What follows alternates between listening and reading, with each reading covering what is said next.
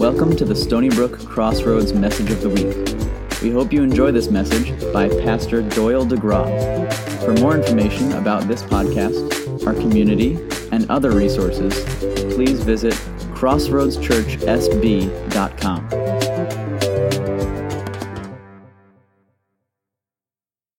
around the country, around the world, I should say.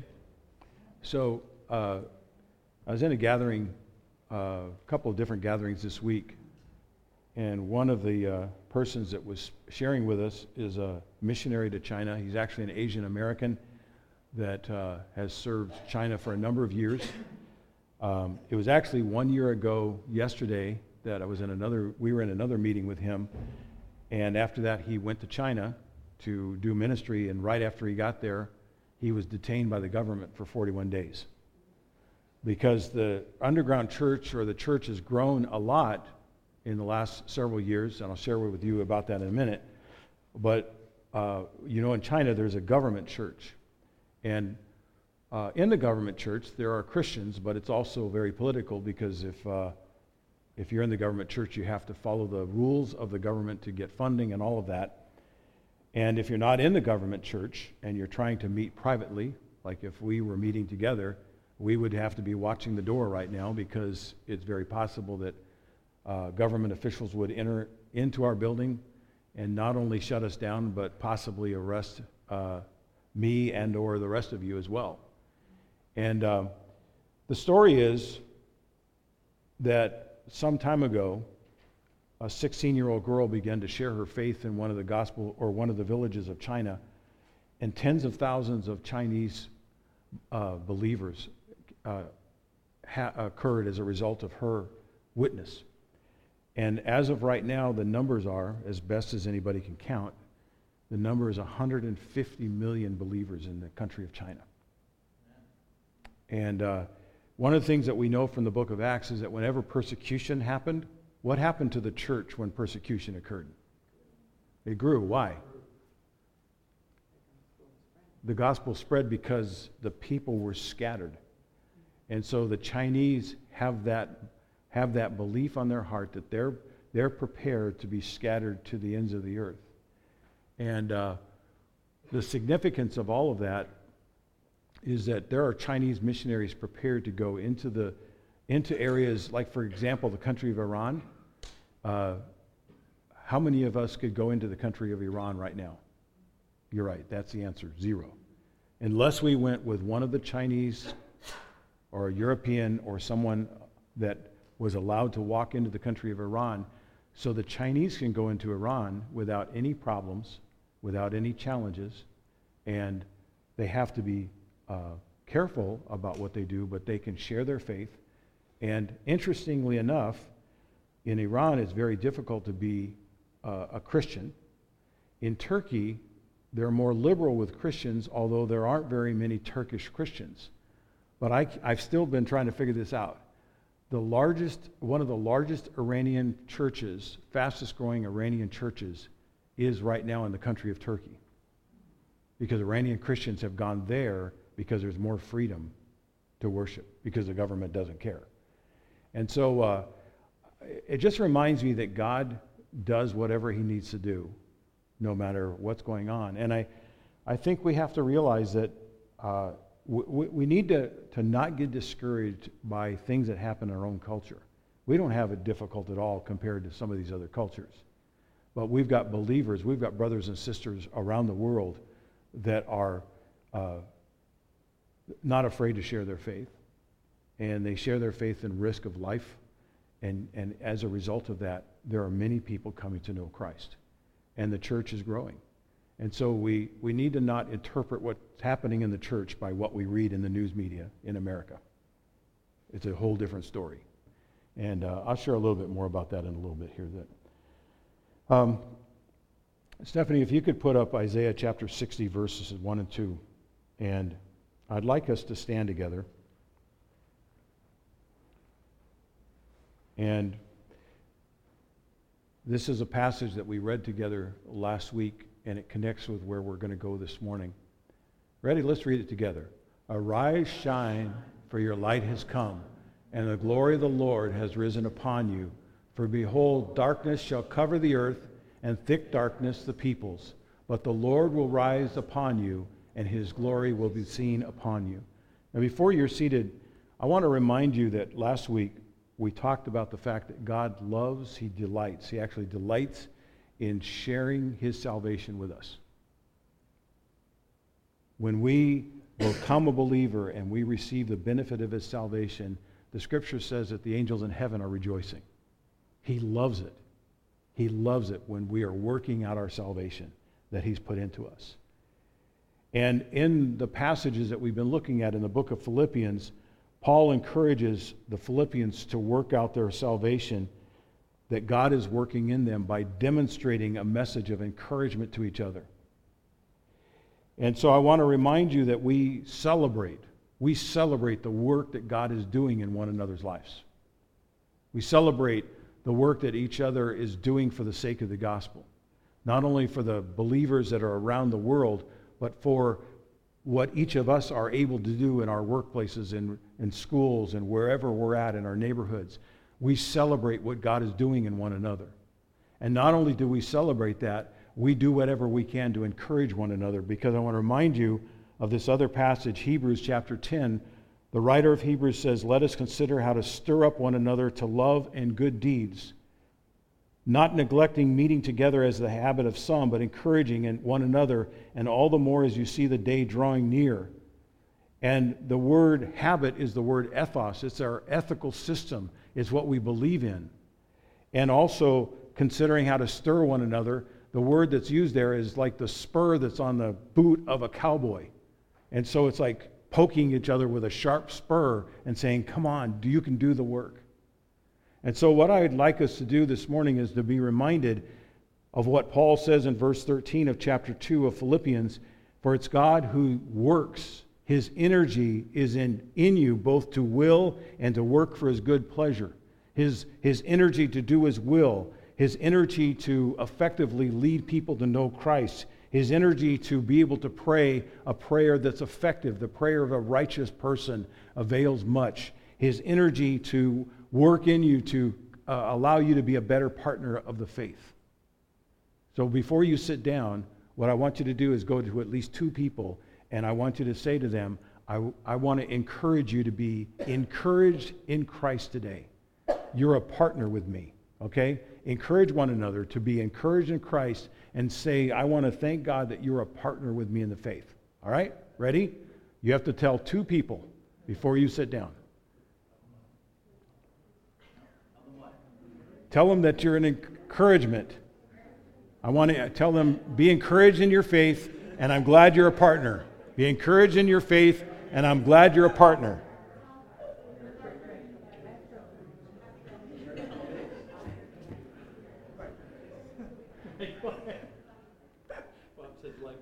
Likewise. All right, now, as you're being seated, I want you to think about this other question. That person that I just said that to, because I want to test, you can be seated, but I want to test how, how, how um, sincere you were. Because the question is, can you really work with that person or not? Because I want to talk to you this morning about a couple of persons in addition to all of the Philippians that Paul was praying for, basically, they were persons that he had worked with for a long time in many different circumstances. And over and over again, I think Paul would say to different people, I can work with these guys.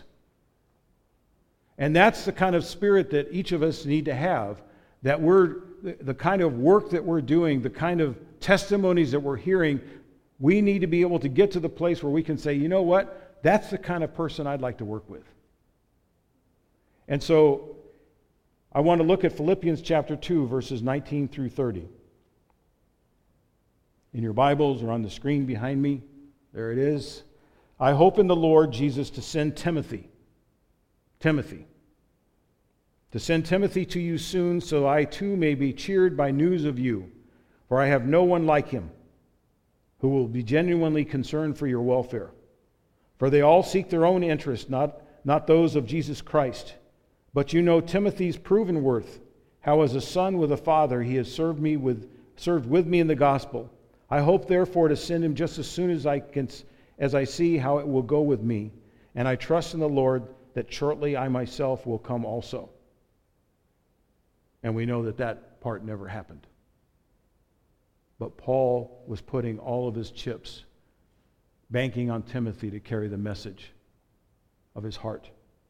And then verse 25, I have thought it necessary to send to you Epaphroditus. Just everybody say Epaphroditus. It's a good word to say. It just comes out of Epaphroditus. It's a great, great name.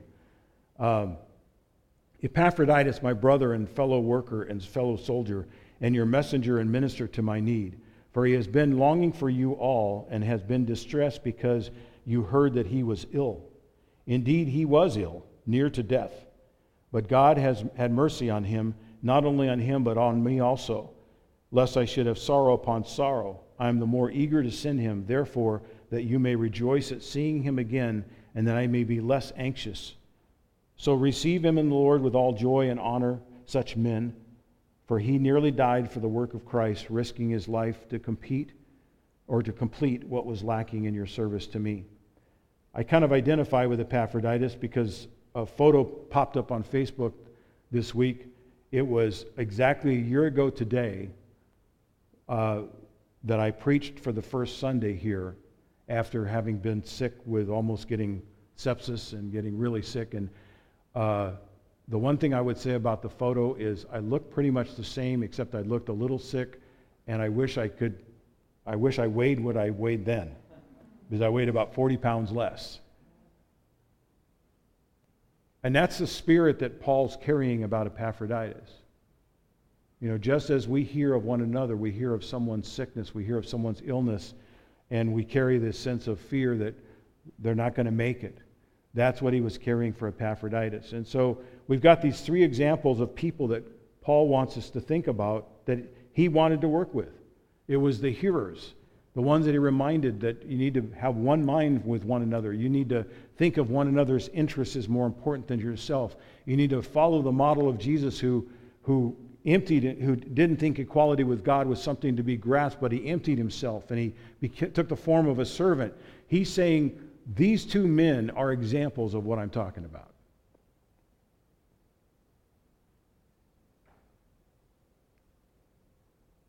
And I want us to be encouraged by these real life examples this morning Timothy and Epaphroditus. It's very significant that both Timothy and Epaphroditus are Greeks. Uh, if it wasn't for Greek civilization, there's so much that we wouldn't have. We wouldn't have the New Testament. Much of the New Testament was written in Greek.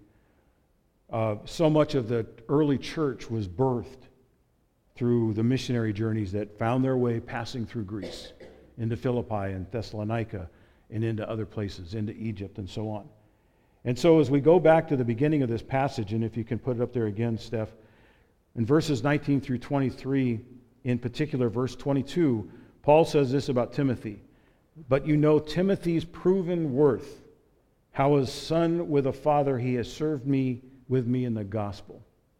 That, that phrase challenges me because, proven worth challenges me because I hope that that's all of our desire that the kind of life that we're living, the kind of work that we're doing for one another, the kind of work that we're doing for the Father, is the kind of work that is proven worth.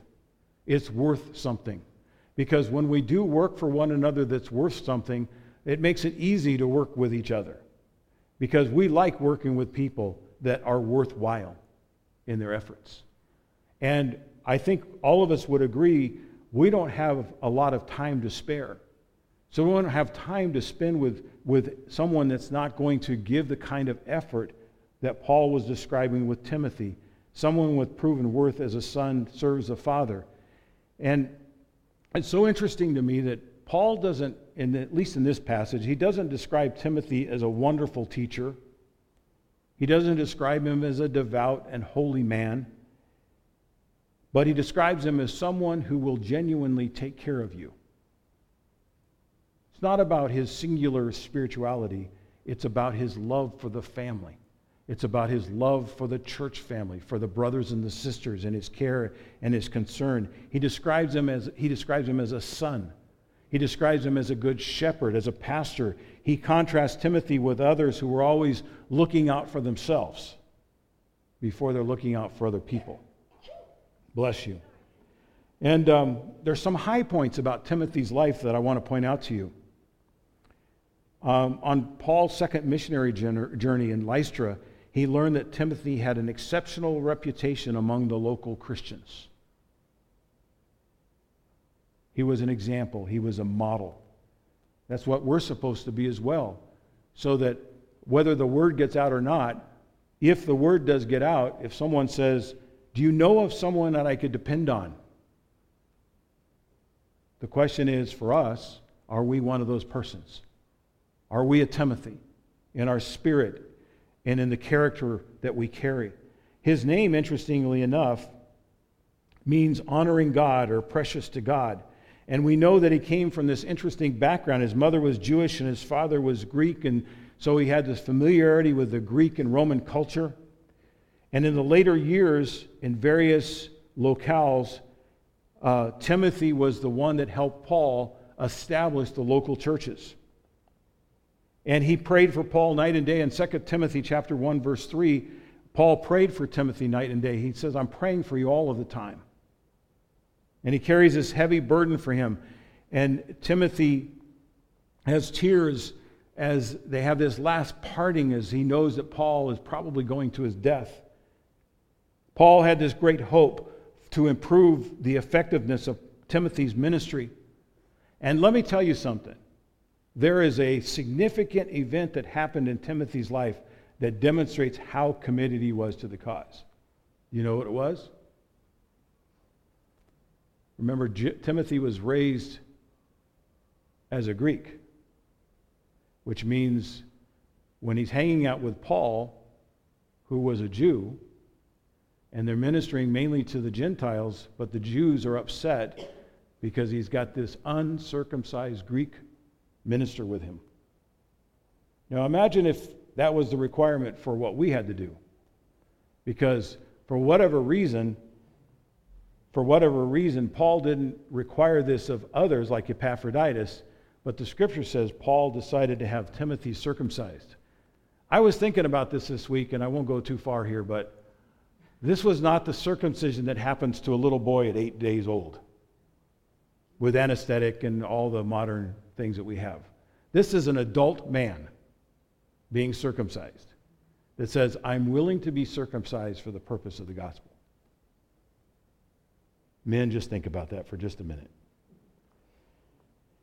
About how dedicated he was to the purpose of the cause. And in the years that followed, Timothy became one of Paul's most trusted partners. His entire life was centered on the ministry of discipleship. And the scripture says that Timothy didn't regret for a minute investing his life in others. And as you read the life of Timothy, especially as you go into the books of 1st and 2nd Timothy, and you read about Paul's encouragement for Timothy, as a young man to stir up the gift in you. In fact, he, he talks about kindle the flame that's in you. And I want you to keep that thought in your mind because as we finish this morning, we're going to come back to that. Timothy had this flame that was burning in him. And it was burning in him because he had a father. He had a spiritual father that ministered to him in such a way that it was like billows causing the flame to continue to burn hotly. And as it burned hot and it burned bright, it made Timothy more effective for the sake of the gospel. That's what we're supposed to do for one another. That's what the word encouragement means. It means sometimes you need to have that flame lit up a little brighter. And maybe you or I are the one that's going to come along and light the flame or stir up the flame and make it burn hotter and brighter so that we're more effective for the sake of the gospel and we can overcome the things that we're facing. And to serve Jesus and to serve his people is one and the same thing. And Timothy is the kind of guy that for Paul he could work with. And if you and I are like Timothy, we are the kind of people that God that we can work with. We're the kind of people that God can work with. We're kind of we're the kind of people that we would be willing to lay our lives down for.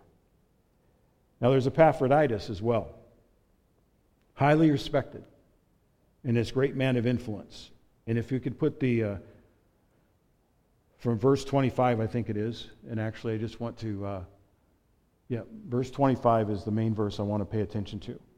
I have thought it necessary to send to you Epaphroditus. And let's, let's read with me out loud what it says, describes him. My brother, fellow worker, fellow soldier, your messenger, and minister to my need. Brother, fellow worker, soldier, messenger, and minister. Brother implies sympathy. We needed to be brothers and sisters today for the Miguel family. Epaphroditus was, we were Epaphroditus to them this morning. That's what brothers and sisters do. And not only that, he was a fellow worker, which means he was willing to, like in the story of Nehemiah building the wall, he was willing to be shoulder to shoulder to get the work done. Whatever it is that you need, I'm right there for you to help you with the work. He was also a fellow soldier which means that he was willing to fight the battles. He was willing to go through difficulty. And you realize if Epaphroditus was trying to get a message to the Philippians from Paul, this wasn't like jumping into his car and driving down the LIE as bad as that is. This is like a difficult trip. Making the trip on the LIE seem like a walk in the park. He was a fellow soldier who was willing to fight the battles the spiritual battles and all the even physical battles that were going to come. And the challenge for all of us is to be like Epaphroditus for one another so that when we're fighting battles, we're not only fighting battles by ourselves, but we know we've got partners with us, fellow soldiers. But it also says he was a messenger and a minister, which is interesting because not only is there common sympathy and willing to work willingness to work and willingness to face danger with one another, but he was a messenger. The word that's used here is an apostle. An apostle is able to influence culture. So Epaphroditus was not just your normal sort of person, he was a person that when he walked in the room, the atmosphere changed. The atmosphere changed because the Holy Spirit was burning within him and it caused changes to happen in the culture that he was in. That's what God wants in all of our hearts is a fire that's burning so that when we walk into the room, when we go into the workplace, when we work in an office, when we work in a school, wherever we're at, we're changing the culture as apostles. And not only that, he was not only a messenger or an apostle, he was a minister. And the word that's used for minister is liturgios, which is the word from which we get liturgy, laying out the ways to, to find ourselves closer to the presence of God. Another word for liturgist was a benefactor. He was the one that probably gave up some of his wealth for the sake of the, just like many of you do, giving up your tithes and your offerings for the sake of the purpose of the kingdom. I was thinking, when I was thinking of benefactor, he was much as a, he was as much as, a, as an apostle as Paul, and he was a benefactor that actually had an impact on the community. When we lived in Grand Rapids, Michigan, you all, you've all heard of uh, um, Amway, right? I couldn't think of what it was for a minute. You've all heard of Amway. Do you know who founded Amway? If you live in Grand Rapids, Michigan, you do. Because DeVos, you see the name DeVos everywhere. And then the other name you see it's right in the middle of downtown Grand Rapids, an arena called the Van Andel Arena. Grand Rapids Christian High School has a $2 million gym that was built for the high school because of DeVos and Van Andel, the benefactors. May God bless us to be benefactors, and may God bless us with many benefactors, because that's what Epaphroditus was to Paul and the church. Verse 29, will you put that back up there again?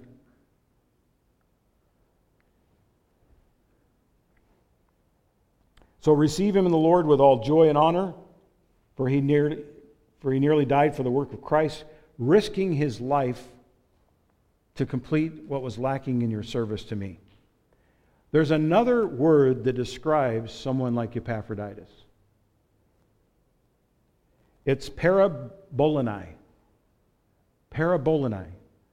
And it literally means risk taker or gambler. The word about Epaphroditus was he was willing to risk life and limb for the sake of the gospel. And there were several people in the early church that were like these gamblers, that were willing to lay down their own interest for the sake of the gospel, realizing that there was something more important at stake. And let me give you an example. In AD 252, a plague broke out in Carthage. And the heathens, the pagans, the non believers, they threw out the bodies of their dead and they fled the town in terror leaving the dead bodies along the streets. Cyprian, the Christian bishop, gathered his congregation together. And just imagine, I'm gathering the congregation together, and we're going to fill Operation Christmas Child boxes. Doesn't seem very significant when I'm going to tell you what this church did. So Cyprian, the Christian bishop, gathers the congregation together, and he set them to burying the dead bodies and nursing the sick in the plague stricken city. And by so doing, they saved the city at the risk of their lives from destruction and isolation. There are cities scattered all throughout Europe and Central Asia that still exist today because the church had gamblers that were willing to risk themselves. Long Island needs some gamblers The three village area needs some gamblers that are willing to risk our lives for the sake of people, to come to know Jesus Christ, to, to benefit from healing when everyone else has given up. I want you also to notice this morning Paul's deep affection and concern. Notice the vulnerability as he describes Epaphroditus Verse 30 For he nearly died for the work of Christ, risking his life to complete what was lacking in your service to me. What that reflects is the same thing that we remember when Jesus was at the graveside of Lazarus and Jesus wept. Christians are not supposed to be stoics. You know, when our brothers and sisters are grieving, we're not supposed to just be this strong person. We need to be strength for them but we need to be able to grieve with one another as well. We need to hurt when each other hurts. We need to rejoice when each other rejoice, rejoices. And it's why it's critical that we're involved with one another's lives. It's why we carry the responsibility for speaking encouragement in and picking one another up. And for the sake of Jesus Christ, Timothy and Epaphroditus, they risked everything. And Paul would say, I can work with guys like this. So here's what I want to lead us to think about as, we, as I finish up in a couple of minutes. Last night, I was in this gathering for about, I guess I was there about four and a half hours, listening to this Chinese missionary. And also in attendance was uh, a Eastern, I mean, a, a Greek Orthodox, Orthodox monk named Father Ignatius. And it was very significant as I was thinking about it on the way home that someone pointed out what Father Ignatius' name, what his name means. You know what Ignatius means? Ignite. It comes, the word ignos is the word that means fire. So Father Ignatius, his name means Father Fire. It was a year ago that we were in this same gathering at this apartment in the Upper West Side, Upper East Side. And uh, Kathy had, had had a dream about a wall of fire around, I, I don't remember all the details of the dream, but the key is a wall of fire. And my friend John Lee had said that that day he was walking around the neighborhoods of Manhattan in the Upper East Side and he was praying that God would put a wall of fire around that area. And then here's Father Ignatius a year later. And so we gathered together uh, uh, missionary Brian asked us to ask the pastors to gather together, and we joined hands, and others around us, the other 20 or 30 people that were there, began to pray. And uh, after the prayer time, uh, missionary Brian asked Father Ignatius if he would pray a blessing for us in the Greek language. I have no idea what he prayed, but I believe he prayed for fire. I believe he prayed for fire. And I'd like to have us think about that this morning as I wrap up. I want to encourage us to see Christ in one another and to encourage each other to see the Christ likeness. And when we see it, say, I see it. And what I see is a good thing. And I can work with something like that. Don't let it go by. If you see it, encourage it. We need to be prepared to, to do that to, as a supreme mark of our Christ likeness and our willingness to lay down our lives for one another. When someone lays down their life for another person, encourage them with that. Recognize that. And be in mission with each other. We can't do this work by ourselves.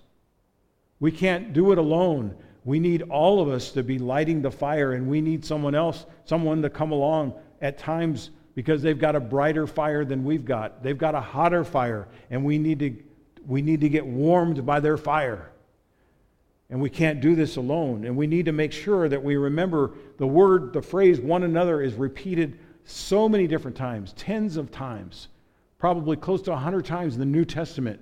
We need to uh, eliminate any singular focus and independence in our, in our walk, we have to remember we do this with one another because we can't do it by ourselves. And the last thing I would say is we need to learn in, lean into God's the mystery of God's sovereignty. I continually am amazed at how God uh, gives me the privilege to be connected with different people in different circumstances. And that's what we need to pray for one another. We need to pray that we have divine appointments in such a way that we meet people that we never believed possible. This Greek Orthodox pastor or monk last night, he started a monastery in Greece 43 years ago. You know what monastic communities really are? They're just missional communities because the purpose of their community is to be a family doing missionary work in their region. Underneath this monastery, they have a fish farm. And they use it for gardens and for raising fish in order to give to the poor. And that's, that's what he's doing. And what a great opportunity I had last night to have this man of God pray for me. We need to seek for those kinds of divine appointments because we never know when we're going to meet a Timothy and we're going to meet, we're going to meet an Epaphroditus. So I want you to bow your heads with me. I'm going to pray for us.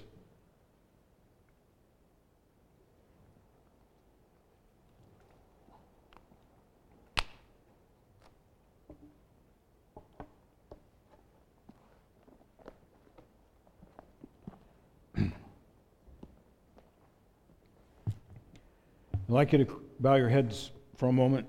and I only want you to do this if you would like more of the fire of the Holy Spirit. I was thinking about the fact that the early church was encouraged to wait for the Holy Spirit. And for whatever reason, when the Spirit fell, tongues of fire landed on each person's head. And the promise was that Jesus would baptize us with the Spirit and with fire. And so, if you would like to be freshly reignited, I want to encourage you to put your hands out in front of you. Put one hand out in front of you and one hand over your heart. And I'm going to pray right now that, Lord, whatever was imparted to me last night by having Father Fire pray over me. I pray that you would ignite the fire of the Holy Spirit in a fresh new way in our hearts. Let us be carriers of the fire of the Holy Spirit. We just ask you, Lord, in the name of Jesus, would you release to us and bless us with more fire? to overcome things that hold us down, to, to clean stuff out of us that doesn't need to be there. But most importantly, Lord, help us to be carriers of fire so that we can minister to one another and we can be effective bringing fire into the places that you lead us so we can touch other people's lives with the power and the fire of the Holy Spirit. We ask in your name. Amen. Let's stand together, please.